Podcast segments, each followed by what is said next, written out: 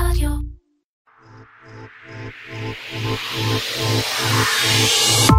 שלום וברוכים הבאים לפודקאסט של דנונה שטראוס, סדרת פרקים החושפת את מה שקורה מאחורי הקלעים של היוגורט, החל מזיהוי הצורך בשוק, דרך שלבי הפיתוח והייצור של היוגורט המודרני, ועד לשילובו בתזונה מאוזנת ובריאה.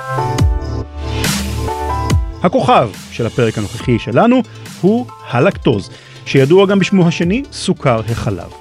אם המילה לקטוז מוכרת לכם, סביר להניח שזה בהקשר של תופעה לא נעימה בשם רגישות ללקטוז או אי סבילות ללקטוז. יש כאלה מאיתנו שרגישים ללקטוז כבר מגיל צעיר, אבל אם אתם חושבים לעצמכם, אני תמיד שתיתי חלב ואף פעם לא הייתה לי שום בעיה עם לקטוז, אז הנה עובדה חשובה עבורכם, רוב בני האדם מפתחים רגישות ללקטוז באופן טבעי ככל שאנחנו מזדקנים. למה? איך מתמודדים עם התופעה הזו? איתי כדי לספר לנו על תזונה מאוזנת וסוכרים בכלל ועל הלקטוז בפרט, שני ארד. היי שני. שלום. שני דיאטנית קלינית בעלת תואר ראשון במדעי התזונה ותואר שני בביוטכנולוגיה. אז לפני שאני צלול איתך לעומק הלקטוז, ספרי לי מה עושה דיאטנית קלינית בשטראוס ביום יום. יש כמה היבטים שאני עוסקת בהם ביום יום. קודם כל זה ליווי אה, צוות הפיתוח. אה, שאנחנו בעצם עובדים על אה, חדשנות ופיתוח מוצרים וגם שיפור מוצרים. אה, חדשנות זה אומר לחשוב על דברים חדשים שלא היו, אבל הם מועילים כדי לש... לייצר מוצרים מיוחדים יותר ופונקציונליים יותר, ולשפר זה אומר להוריד את רמות הסוכר, להוריד את רמות הנתרן, להכניס רכיבים שהם מזינים, כמו ויטמינים או מינרלים מסוימים. זה בעניין הפיתוח. אחרי שהמוצר באמת יוצא ומושק, אז יש את כל הליווי התקשורתי. למשל, אה, יצירת כתבות אה, אחראיות, יצירת פודקאסטים בשביל ללמד את האנשים את מה נכון, מה לא נכון, אה, וגם לדאוג שבאמת כל מה שאנחנו מעבירים הלאה הוא מאוד מאוד אחראי. וזה התפקיד שלי בעיקר אחר כך. ועדיין שאני... בעולם הפיתוח, באיזה שלב של הפיתוח את מעורבת בדרך כלל? האם זה בשלב ממש הראשוני של העלאת הרעיונות, או רק שמנסים להגיד, אוקיי, יותר מדי סוכר במוצר, פחות מדי? בשלב הרעיון כבר, לפעמים אפילו יש מוצרים שזה יכול להיות רעיון שלי.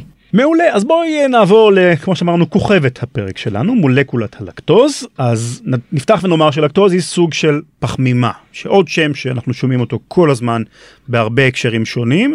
בואי נעשה סדר, מה זו פחמימה, מה התפקיד שלה בגוף באופן עקרוני. פחמימות בעיקרון זה סוכרים, אה, ובשביל שלא יהיה בלבול נקרא לפחמימות היום סוכרים. יש כמה סוגים של סוכרים.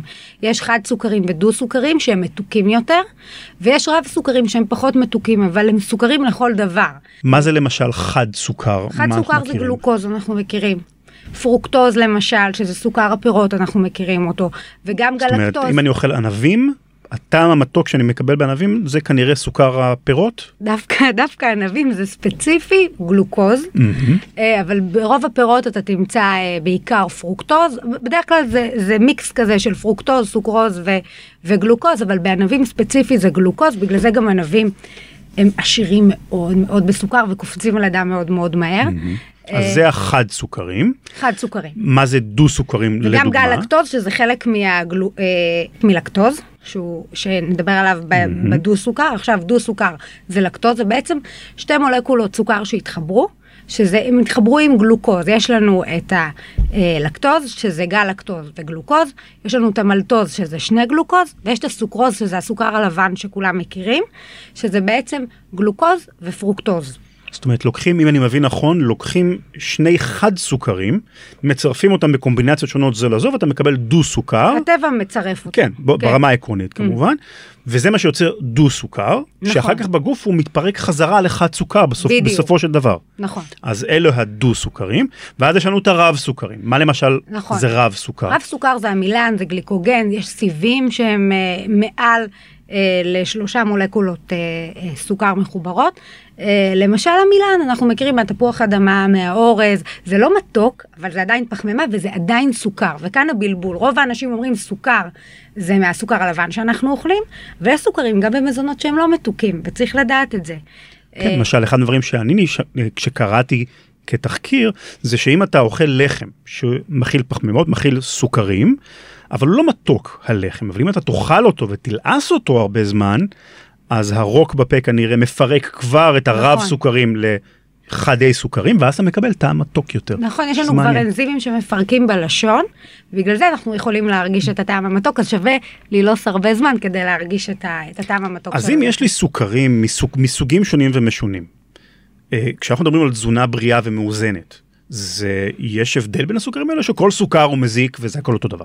תראה, בסוף כל הסוכרים הם אותו דבר מבחינת הפירוק שלהם בגוף, אבל המטרה היא בסוף לצרוך אה, אה, סוכרים שהם מתפרקים לאט יותר. אם הם יתפרקו לאט יותר, אנחנו נסבע לאורך זמן, ואנחנו גם נצטרך לצרוך מהם פחות. אם אני עכשיו צורכת חד סוכר או דו סוכר בלי כלום, והוא מתפרק מהר בלשון, סוכרי על מקל קלאסי, זה רק, זה, זה סוכר אה, דו סוכר, מתפרק, זה, זה סוכרוז, זה הסוכר הלבן שאנחנו מכירים, היא תתפרק כבר בלשון. אז אין, אין תהליך בכלל של שובע, גם סוכריות גומי למשל. אין תהליך של שובע, אנחנו מפרקים אותם ו, ואנחנו מרגישים ישר את הטעם המתוק. כשאנחנו אוכלים לחם למשל, נגיד לחם מחיטה מלאה, או תפוח אדמה, או בטטה, אז יש לו סביבה שהיא סיבים, שלוקח לו יותר זמן uh, להיתקל. גם יוגורט למשל, יש בו דו סוכר, לקטוז זה דו סוכר בסופו של דבר, אבל יש לו סביבה שלמשל שומן, ויש חלבון, שזה גורם לו להיתקל לאט יותר, ואז זה משביע אותנו לטווח הארוך. אז זה מאוד מאוד חשוב לדעת עם מה אנחנו צורכים את הסוכרים שלנו, וגם uh, לבחור את הסביבה, את המעטפת של הסוכרים כ- כמעטפת נכונה. אני יודע שכשנגיד בודקים את רמת הסוכר בדם, אנחנו בדרך כלל בודקים את רמת הגלוקוז, נכון. שזה חד סוכר. נכון. אז אם עכשיו אני אוכל לצורך העניין סוכריה על מקל, זה, זה מכיוון שהפירוק הוא נורא מהיר, אז עכשיו אני אראה את הרמת הגלוקוז קופצת מהר מאוד בדם, נכון? יחסית, כן, זה לא אה, אחרי כמה דקות, זה לוקח אבל היא זמן. מהר יחסית. מה- מהר יחסית לעומת יוגורט למשל. או, זהו. אם נשווה. סתם בשביל לקבל תחושה, אם עכשיו אני אוכל יוגורט, כמה זמן לוקח בגדול, כן, זה לא אנחנו לא מדברים פה על מספר מדויק, אבל בגדול, כמה זמן לוקח לו להתפרק בגוף ביחס לאותה סוכריה על מקל שאמרנו שהיא מאוד מהירה.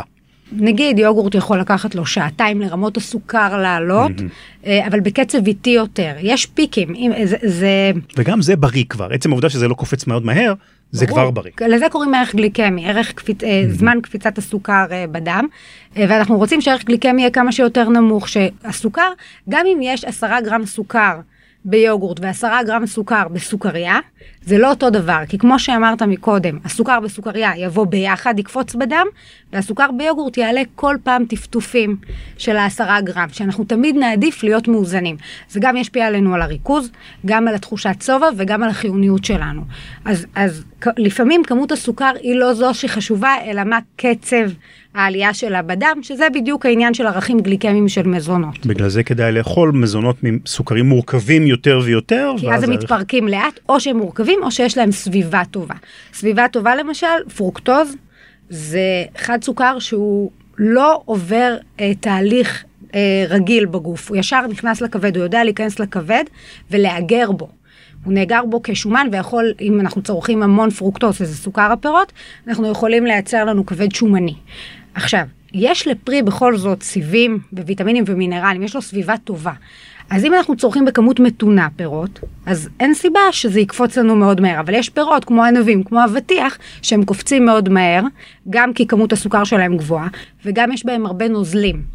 נוזל גם מעלה לנו את קצב הספיגה. בגלל זה אומרים שהאבטיח הוא פחות בריא כן, בתור פרי. אבטיח קצת בעייתי. זה, זהו, זה מחבר לי דברים בראש. פשוט אפשר לאכול אבטיח, אבל קצת. יש איזו יוזמה שאני קורא עליה של חוק ההסדרה, אם אני זוכר שקוראים לזה, נכון. שרוצים לסמן כמות סוכר במוצרים. איך, איך יעבוד החוק הזה אה, מהיכרותך? זאת אומרת, אנחנו, תהיה התחשבות בסוגים השונים ולא רק בכמות נטו, שאנחנו אומרים אולי זה מבלבל? לצערי לא, כי אם היינו מסתכלים על סוכר כסוכר, כי בסופו של דבר בבטן, גם המילנים מתפרקים לגלוקוז. Uh, בחוק ההסדרה מסתכלים רק על חד סוכרים ודו סוכרים, אלו שאנחנו מכירים כמתוקים יותר. Uh, ומה שיהיה, כל, כתוב פחמימות, פחמימות אמרנו מורכבים גם מחד סוכר, דו סוכר, סיבים, גם uh, מרב סוכרים. אבל מתחת לפחמימות יהיה כתוב סוכרים. מה, מה בעצם החד סוכר והדו סוכר? שזה גם יכול להיות חלק מהסוכרים יכולים להגיע באופן טבעי, למשל מהפירות, מהחלב, וחלק מוסף uh, כסוכר לבן. אז אוקיי, בוא נצלול אל הלקטוז ספציפית. אמרנו שזה דו סוכר, נכון. נכון? שמגיע יחד עם עוד דברים טובים בדרך כלל במוצרי חלב, אבל חוץ ממוצרי החלב, ששם זה נמצא, איפה אנחנו מקבלים אה, לקטוז באופן עקרוני בטבע? רק במוצרי חלב, כי זה אה, סוכר חלב. אה, אפשר אה, בחלב אם. בחלב אם באופן טבעי עשיר מאוד בלקטוז. כן, נכון? בשלב הראשוני של חלב אם הוא גם מתוק יותר. ולאט לאט הוא נהיה פחות ופחות מתוק. אז כשאנחנו נולדים אנחנו באמת עם שיא הכמות של הלקטז ולאט לאט זה יורד, אבל זה נשמר, זה נשמר שונה בין אנשים. רגע, אז עכשיו אמרת מילה לקטז, שלא נבלבל אותה עם לקטוז. שפה אנחנו צריכים שנייה להסביר ולקחת צעד אחורה. כשאני צורך לקטוז, מה קורה לו בגוף? הוא מתפרק אה, לגלוקוז, שזה חד סוכר, וגלקטוז, שזה גם חד סוכר. וזה תהליך הפירוק הזה. מי אחראי בגוף על הפירוק? האנזים, אנזים בשם לקטז. אה, לכל אחד יש כמות שונה של לקטז, זה מאוד גנטי. אה, ובהתאם לכמות הלקטז אנחנו מגיבים שונה לצריכת אה, מוצרים שהם עשירים או מכילים לקטוז. זאת אומרת, הלקטז מפרק את הלקטוז, ואז החומרים האלה נספגים בגוף. בעצם. בדיוק. אז זה בעצם מביא אותי לדבר על תופעה, כמו שפתחנו, התופעה שמכונה רגישות ללקטוז, ואני מודה שזה מעניין אותי באופן אישי, כי לפני כמה שנים עשיתי בדיקה גנטית לעצמי, גם סיפרתי על זה למאזינים בתוכניות שונות, וגיליתי שיש לי גן שגורם לנטייה גדולה יותר מהרגיל לרגישות ללקטוז. חיפשתי באינטרנט להבין מה מדובר ואני רוצה להקריא לך עדות קצרה שמצאתי באחד הפורומים באינטרנט של אדם שסובל מרגישות כזו. אז בואו נצטט את מה שהוא כתב. לפני חמש או שש שנים, כשהייתי בן 25 בערך, גיליתי שאני סובל מרגישות ללקטוז. כל בוקר התחלתי את היום עם קערה או שתיים של קורנפלקס עם חלב, ולעיתים תכופות הייתי אוכל מוצרי חלב כמו צ'יזבורגרים, כי אני מת על גבינה. אבל התחלתי לקבל כאבי בטן נוראים שהיו נמשכים יומיים עד שלושה. בתהליך אלימינציה גיליתי שהסיבה לכך היא הקורנפלקס. הפסקתי לאכול קורנפלקס בבוקר והכאבים נעלמו לאחר מספר ימים. זמן קצר לאחר מכן גיליתי שאחרי שאני אוכל צ'יזבורגר, אני מקיא את נשמתי, כתב הבחור המסכן. כדיאטנית קלינית, את פוגשת הרבה אנשים עם uh, תסמינים ורגישות כזו של uh, לקטוז? כן, אה, אני, אני אציין שגם אני עשיתי את הבדיקה של ה-DNA ומצאתי את הגן הזה, אה, ו, ומצאתי פתרונות גם. אה, זאת אומרת, היום יש הרבה מוצרים שהם... שינית ממש את התזונה שלך בהתאם? לא מאוד, דווקא אני לא חושבת שזה משהו שצריך מאוד לשנות, פשוט mm. צריך לבחור את אותו מוצר, יש לו בעצם תחליף על אותה קטגוריה. משהו בעצם נדבר על מוצרים דלי לקטוז, אבל מה זו הרגישות הזו בעצם? יש כל מיני רמות רגישויות. אנשים נוטים אפילו להגזים ולקרוא לזה אלרגיה, ואין אלרגיה ללקטוז. אלרגיה יכולה להיות רק לחלבונים. לקטוז הוא סוכר, למדנו שלקטוז הוא סוכר, אז יכול להיות, כן יכולה להיות רגישות לסוכר. אה, אז, אבל זה אומר שאין באמת תגובה חיסונית לזה. אז יש כל מיני סוגים, כי יש כל מיני רמות של רגישויות. יכול להיות שאני אולי לא יכולה לשתות כוס אה, חלב, אבל כן יכולה לאכול גביע יוגורט. ולמשל, הוא בא וסיפר על הקורנפלקסים וחלב, יכול, יכול להיות בעייתי, כי זה באמת חלב ניגר, ובחלב ניגר יש אחוזים הכי גבוהים של לקטוז לעומת יתר מוצרי החלב, שזה סביב החמישה אחוז. Mm-hmm. והצ'יזבורגר דווקא הפתיע אותי, כי לפעמים זה גם קצת פסיכולוגי, כי ברגע שאתה מגלה איזו בעיה, אז אתה 아. אה. משליך אותה. פלצבו, פלצבו קלאסי. לגמרי, לגמרי. אה, וזה גם משהו שהוא מאוד מאפיין אנשים. אבל אם יש לנו בגוף באופן טבעי לקטז, שאמרנו שמפרק את הלקטוז שבמוצרי החלב, למה שבכלל תהיה רגישות? יש כל מיני רמות של לקטז, יכול להיות שמי שנולד עם, ה, עם הגן שהוא באמת פעיל, יכול להיות אגב שהוא לא פעיל, אבל במידה והוא פעיל, אז באמת יכול להיות שאנחנו מייצרים פחות אה, לקטז בגוף, ויש כאלה שמייצרים בצורה נורמלית, ויש כאלה שנדיר נגיד שבכלל אין, אין לקטז. אה, זאת אומרת תופעה מולדת, אה, באמת זה מתחלק לתופעה מולדת מצד אחד, שבה אין לך כמעט לקטז בגוף באופן נומינלי, mm-hmm. לתופעה אחרת לגמרי של רגישות שבאה עם הגיל. נכון? נכון, ויכול להיות שגם לסביבה יש אה, השלכות, אבל כרגע זה לא משהו mm-hmm. שאני יודעת להצביע עליו בוודאות לפי מחקרים. אה, אז גם צריך לזכור ש, שיש הרבה מוצרים שהם דלי לקטוז, באמת, כמעט ולא מכינים, כמו גבינות קשות, שאין שום סיבה שבאמת אה, נפתח רגישות, אדם שסובל. אז לא צריך לשנות את החיים. אדם שסובל מרגישות ללקטוז, יש היום חלב שהוא דל לקטוז, או חלב נטול לקטוז, שכמעט ואין בו לקטוז. מי שרגיש מאוד מאוד מאוד מאוד מאוד, יכול לעבור לחלב צמחי. אבל חשוב לשים לב שהוא עשיר בסידן ומכין מספיק חלבון, כי אם אנחנו ממירים מוצר במוצר, אנחנו צריכים לשים לב שאנחנו לא, שלא חסר לנו אה, רכיבים תזונתיים בתזונה היומיומית שלנו. אז פה באמת המקום אני חושב להדגיש את ההבדל בין אותה רגישות מולדת שבה אנשים נולדים עם פגם כזה או אחר שבאמת רמת הלקטז היא נמוכה יותר, לבין הרגישות שמתפתחת עם הגיל, כי אני, זה אחד מהדברים שככה אה, עלו במחקרים מעניינים שקראתי כהכנה לקראת השיחה הזו, זה שבעצם הרגיש... בוא נגיד כל היונקים בטבע באשר הם, עם הגיל יש להם פחות ופחות לקטז שמייצרים, אנחנו רואים כל היונקים בטבע, גם בני האדם, ואצל בני האדם ספציפית, לפני משהו בסביבות עשרת אלפים שנה או קצת יותר, התפתחה מוטציה מסוימת שמאפשרת לחלק מהאנשים, גם בגילאים מבוגרים, כן להפיק מספיק לקטז. זה הגיע אה, כשבעצם בני אדם התחילו לביית את, אה, את החיות שמפיקות חלב. פרות, עיזים וכדומה, ולמדנו, אה, זה נתן יתרון מסוים לאוכלוסיות שידעו לפרק חלב, כי לשחוט פרה ולאכול את הבשר זה מביא לך אנרגיה, אבל זה לא אנרגיה שמתחדשת מהר, אתה צריך לגדל את הבעל חיים מחדש. בזמן שחלב אתה יכול כל הזמן בעצם להפיק מהבעל חיים. אז זו הסיבה שבעצם חלק מהאוכלוסייה, או חלק מהאוכלוסיות, יש להם רגישות שהולכת עם הגיל, הולכת וגדלה עם הגיל. זה הנורמה, ככה זה התנהל אצל כל היונקים, גם אצל בני האדם, וחלק מהאוכלוסיות קיבלו במזל את המוטציה שמאפשרת להם כן לפרק חלב ואין להם רגישות. אז לאותם אנשים שאין להם את המוטציה ברת המזל שמאפשרת להם לפרק לקטוז עם הגיל, הם צריכים להיעזר במוצרים דלי לקטוז הרבה פעמים, יש להם את הרגישות הזו, אמרנו לא לכולם. מה הם מוצרים דלי לקטוז? יש uh, מוצרים דלי לקטוז שהם יהודים, שבאמת הפחתנו את הלקטוז על ידי uh, שימוש באנזים הלקטז uh, במהלך פיתוח המוצר. זאת אומרת, במקום שאנחנו נפרק את החלב בבטן עם הלקטז, מוסיפים את הלקטז למוצר עוד בשלב הייצור שלו. בדיוק, ואז בעצם אנחנו מרוויחים שני דברים. קודם כל, גם רמת הלקטוז יורדת משמעותית, היא פחות מ-1%, אפילו פחות מחצי אחוז בהרבה, ברוב המקרים אפילו.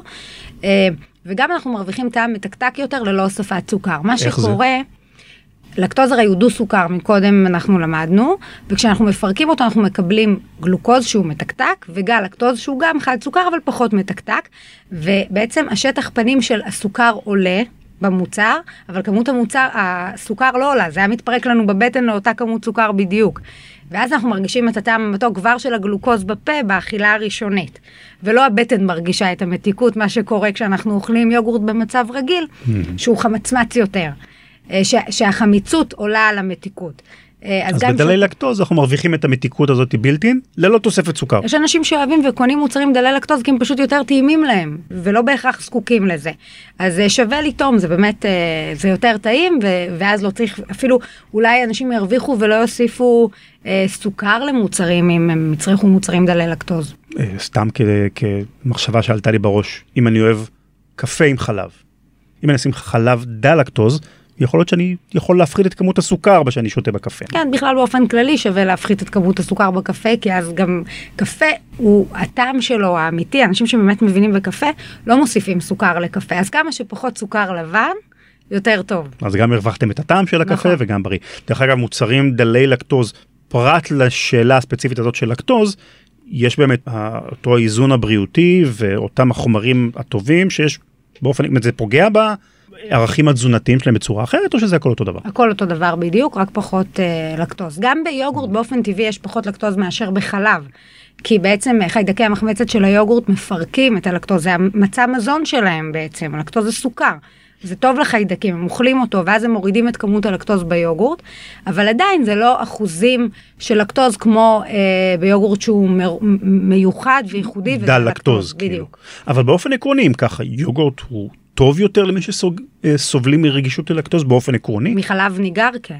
אוקיי, זה כבר עוד סיבה טובה לאכול אה, יוגורט. גם בגבירות קשות כמעט ואין לקטוז, זה, זה דל לקטוז בהגדרה. זה עומד בהגדרות של דל לקטוז. אה, נתקלתי במסגרת התחקיר שלי בתופעה אחרת לגמרי שנקראת אלרגיה לחלב. ומה שאני רואה ואני מבין יש המון בלבול בין uh, תופעה של רגישות ללקטוז ואלרגיה לחלב, שתי תופעות שונות, בואי תעשה לנו קצת סדר בראש. נכון, אלרגיה זה בעצם, אלרגיה אנחנו יכולים לפתח רק לחלבון, ואז באמת uh, תהיה תגובה חיסונית של נוגדנים. ואי סבילות זה בעצם אה, שהגוף אה, לא יודע להתמודד 100% עם רכיב תזונה מסוים, אבל אין פגיעה באמת אה, של, ותגובה של מערכת החיסון, וזה בדיוק העניין של הלקטוז. לקטוז זה סוכר, הוא לא חלבון, אז אין לנו אלרגיה אליו. אנחנו יכולים להיות רגישים, ומי שלא, באמת לא, ידע, לא יצליח לעכל אותו, כי אין לו מספיק לקטז בגוף, אז הוא יצא אה, אה, באמת דרך מערכת העיכול, ואז זה באמת תחושות נפיחות ואי נוחות, אז באמת עדיף לעבור למוצרים אה, דלי לקטוז או לתחליפים. וסתם בשביל לסגור את הפינה הזו, מה התסמינים של אלרגיה לחלב? בגדול, כן, את לא רופאה, כלומר זה לא ייעוץ רפואי, בגדול, איך אנחנו מבחינים בין אלרגיה לחלב לבין רגישות ללקטוז? תראו, תראה, אלרגיה זה תגובה שכבר, בדרך כלל כשאתה, זה יכול, זה בגיל, בילדות. זאת אומרת, עוד... זה מופיע בשלב מאוד מוקדם. נכון, יכול להופיע גם בשלב מאוחר, אבל בעיקר בשלב מוקדם, ואז אסור לגעת. Uh, uh, או, או לאכול מזון שהיה בשטח של מוצרי חלב, אפשר למות מזה, זו תגובה חיסונית מאוד מאוד חזקה. אי סבילות ללקטוז לא יקרה כלום לבן אדם, רק תחושת אי נוחות אם הוא יצרוך. יש הבדל משמעותי מאוד. מי שאלרגי לחלב חייב לדעת את זה וחייב לבדוק, ולא יכול לצרוך מוצרים חלביים בשום צורה. אז זה ממש שתי תופעות שונות לחלוטין, גם ברמת הסכנה שמהן. כן, כן. אלרגיה, זה דבר, אלרגיה לחלב זה ממש ממש מסוכן, וגם אה, יש בעיה באכילה בחוץ. אה, ואנשים שהם אלרגיים, הם יודעים שהם אלרגיים. יש לאנשים שעם אי סבילות נטייה לומר שהם אלרגיים, אבל זה אחוז ממש קטן. ואלו שתי תופעות שונות לחלוטין לגמרי. גם. נכון. בסדר גמור. אז אחרי שדיברנו על הלקטוז והמסע שלו בתוך הגוף שלנו, אולי נדבר קצת על אה, תזונה בריאה באופן כללי. כל הסוכרים שדיברנו עליהם, דו סוכרים, אה, חד סוכרים, רב סוכרים, כולם בסוף מתפרקים בגוף. Uh, הרבה מהם מתפרקים אמרנו לגלוקוז, גם הלקטוז בסוף מתפרק בחלקו לגלוקוז.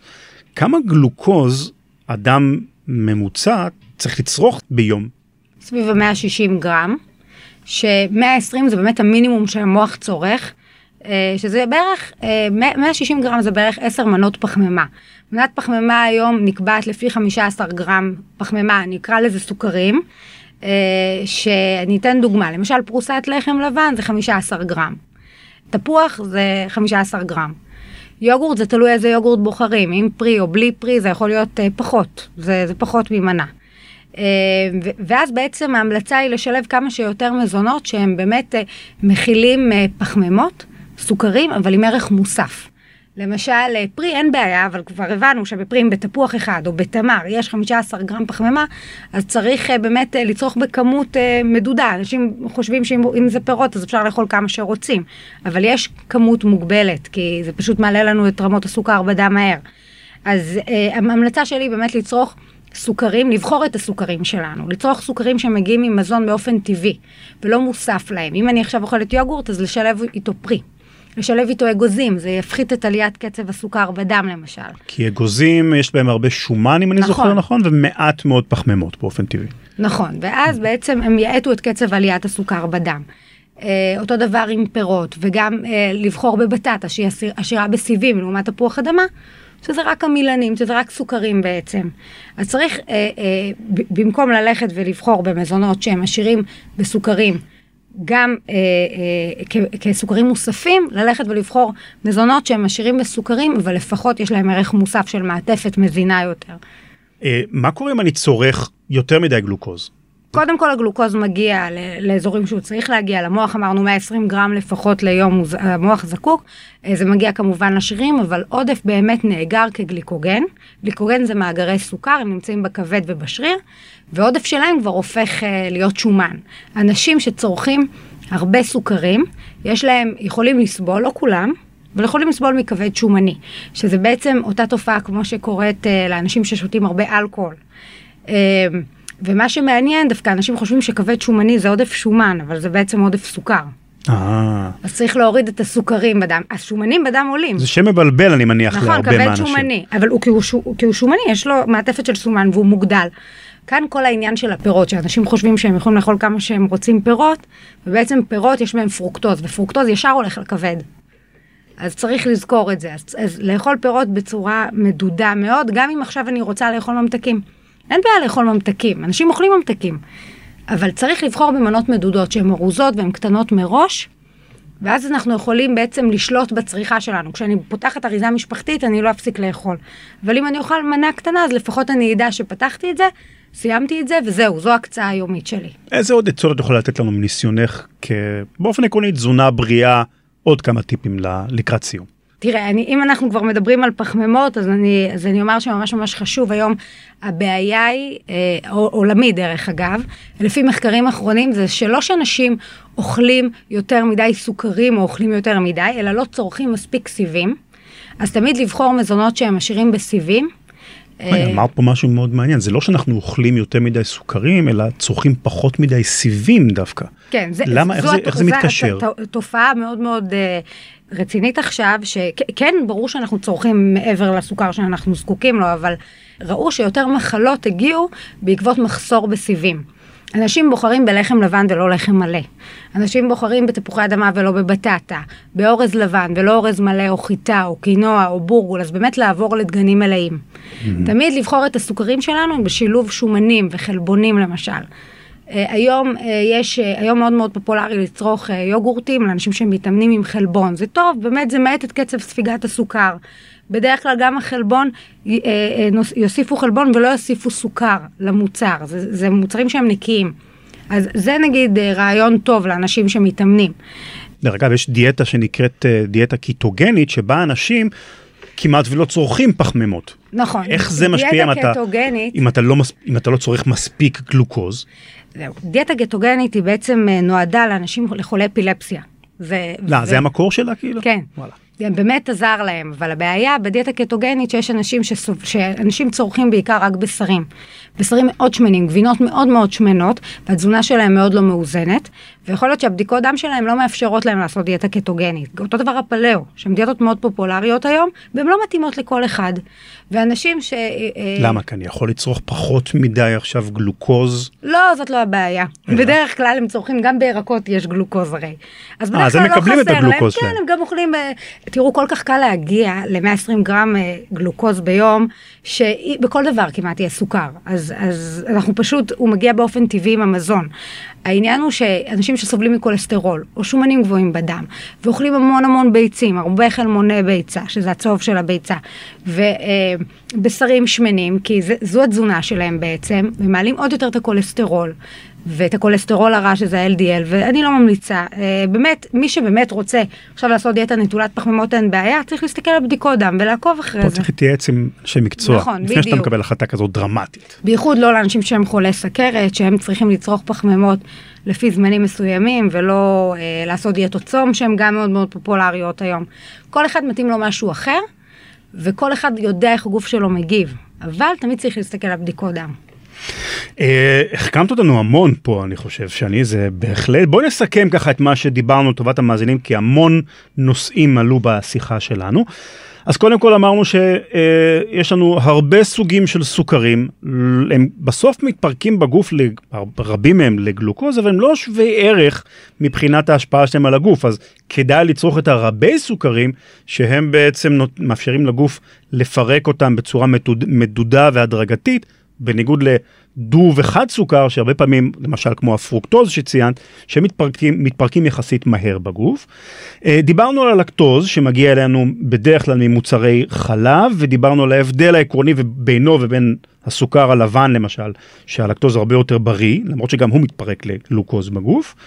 אמרנו שבעצם הלקטוז, כשהוא מתפרק בגוף, הוא מתפרק בעזרת אנזים בשם לקטז, שלא לכולם קיים באותה מידה בגוף, יש כאלה שרג... שחסר מלקטז מגיל מאוד צעיר, ויש כאלה שעם השנים יש פחות ופחות לקטז, ואז זה יכול לבוא לידי ביטוי בתופעות כאלה ואחרות לא נעימות בבטן. אה, סיפרנו על מוצרים דלי לקטוז, על היוגורט שבעצם באופן טבעי מכיל קצת פחות לקטוז, ואם הוא יוגורט דל לקטוז אז על אחת כמה וכמה, זאת אומרת זה כבר יותר בריא. הבדלנו בין אלרגיה לחלב, שאמרנו שזו תופעה אחרת, הרבה יותר מסוכנת, שונה לחלוטין מרגישות ללקטוז. ובסוף גם דיברנו בעצם על כל הנושא הזה של תזונה בריאה באופן כלל עקרוני, ששם אה, עכשיו ממש לקראת סיום, דיברנו על זה שאם אתה עושה דיאטה קיצונית בנושא הזה של כמה פחמימות וסוכרים ושומנים אתה צורך, לך לאיש מקצוע לפני שאתה עושה שטויות, שמור על הגוף שלך. אה, תודה רבה שני. תודה. זה היה מאוד מאוד פוקח עיניים, תודה רבה לכם שהאזנתם, אנחנו נשתמע בפרקים הבאים. להתראות.